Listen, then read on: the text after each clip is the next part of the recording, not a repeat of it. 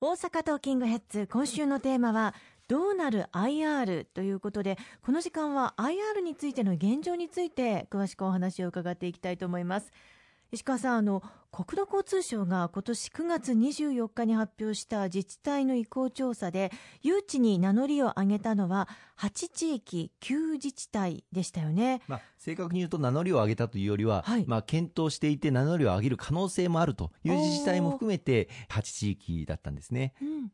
で大阪は府と市それぞれで、まあ、検討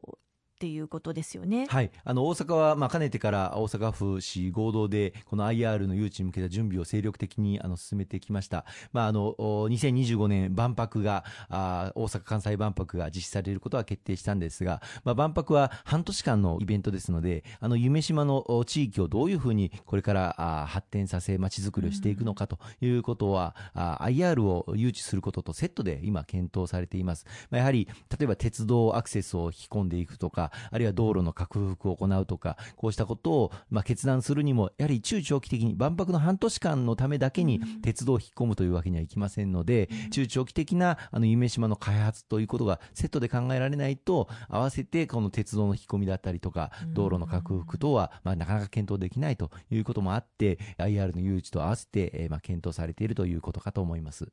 でその検討している地域特に活発に動いていると言われているのが北海道横浜市大阪府大阪市そして長崎県です。まあ、あの大阪については都構想との兼ね合いもありますのでなかなか話進まないのかなと思ったりしますがそのあたりいかがでしょう？いや IR についてはですね、まあ、万博が誘致されたということもありますし、はい、またあのまだその大阪で具体的などういうあの詳細な制度設計するかということは決まっていませんけれどもこれから国の方で指針が出されましてまたカジノ管理委員会が立ち上がって公募が始まります。そしてそうしますと大阪府市として事業者を決めて事業者と詳細な制度設計を計画を立てていただいて、それに対する議会の承認、また住民に対する説明、こういったものをきちっと行っていただいた上で公募するということになりますので、これから大阪府が具体的な詳細な設計を事業者とともに行っていくという段階に今あるということをご理解をいただきたいと思いますね。うんあのまあ、先ほどのお話にももちろんありましたように大阪は2025年万博の開催が決まっています。すでに多くの海外からの観光客が大阪を訪れていますが世界トップの富裕層にもぜひ訪れてもらえるような都市にしたいものですよね。そうですね。あの、私もやはりこの大阪が、まあ、世界のグローバル化をリードする、そういった街になっていってもらいたいという思いを常に持って、これまで仕事をしてきました。あの、観光客の方々に対する観光ビザの発給要求の緩和、うん、外務省出身の人間として取り組ませていただいてきましたし、また今年の G20 大阪サミット、これを誘致するために、まあ、微力ながら多くの方々と一緒に協力をして働いてきました。グローバル化を一層進めるために、2025年の大阪・関西万博は、これは絶好のチャンスだというふうに思っています。まあ、この万博誘致に向けても、海外各国、いろんな国々の方々にぜひとも大阪に一票入れてくださいというお願いもあのしてまいりましたし、まあ、安倍総理、また石井国土交通大臣はじめ全閣僚がですね、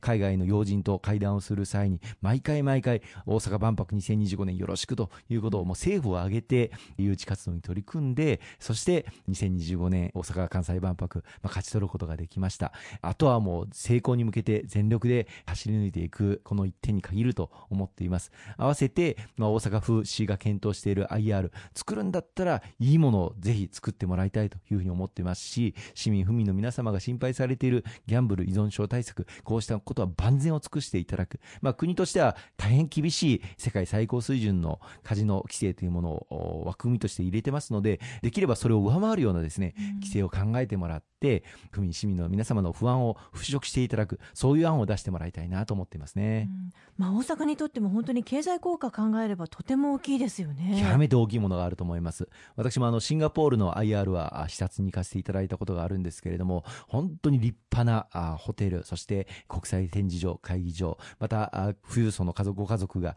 楽しむことができるテーマパーク、こうしたものが大変広大な地域に整備されています。そしてその収益も大変大きなもの Conrad 投資した額がまあ1兆円近くあるんですけれどもそれがわずか5年で回収できたというふうにもお聞きをしております。まあ、経済効果極めて高いものがありますし、まあ、大阪の経済をさらに加速させていくためにも重要な取り組みだというふうに思っています。ただ大事なのはその経済効果があるからやるというだけではなくて観光立国あるいは文化振興さらにはギャンブル依存症対策を含めてしっかりと同時に進めていくということをちゃんとバランスよく取り組んでいく経済効果があるからやるんだっていうだけではやはり府民市民の皆様の不安というのは払拭されないというふうに思うんですよね。またあの問題点としては先週もお話をしましたが自然災害にどう対応するかですよね。おっしゃる通りですね。あの、まあ、夢島という海上に浮かぶあの埋め立ての島ですので、まあ、昨年の台風21号の時には関西空港が、まあ、連絡橋が破損するという大きな被害を受けましたけれどもそうした高潮対策であったりとか台風津波対策こうしたことに万全の取り組みをちゃんとした上で築いていってもらいたいと思います。インフラ整備も課題の一つというふうに思っていいということですよね。そうですね。あの、まあ、夢島、特にアクセスしていく、まあ、地下鉄の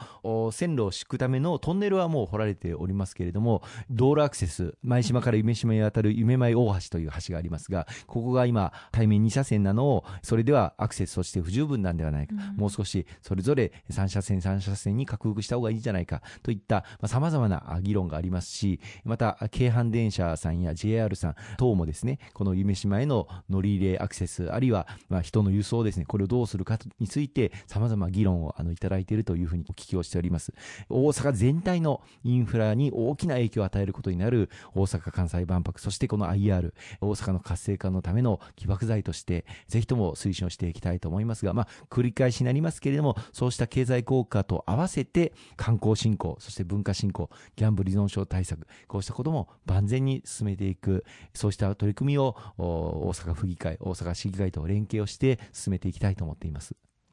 ありがとうございます。今週もたくさんのお話をいただきましてありがとうございました。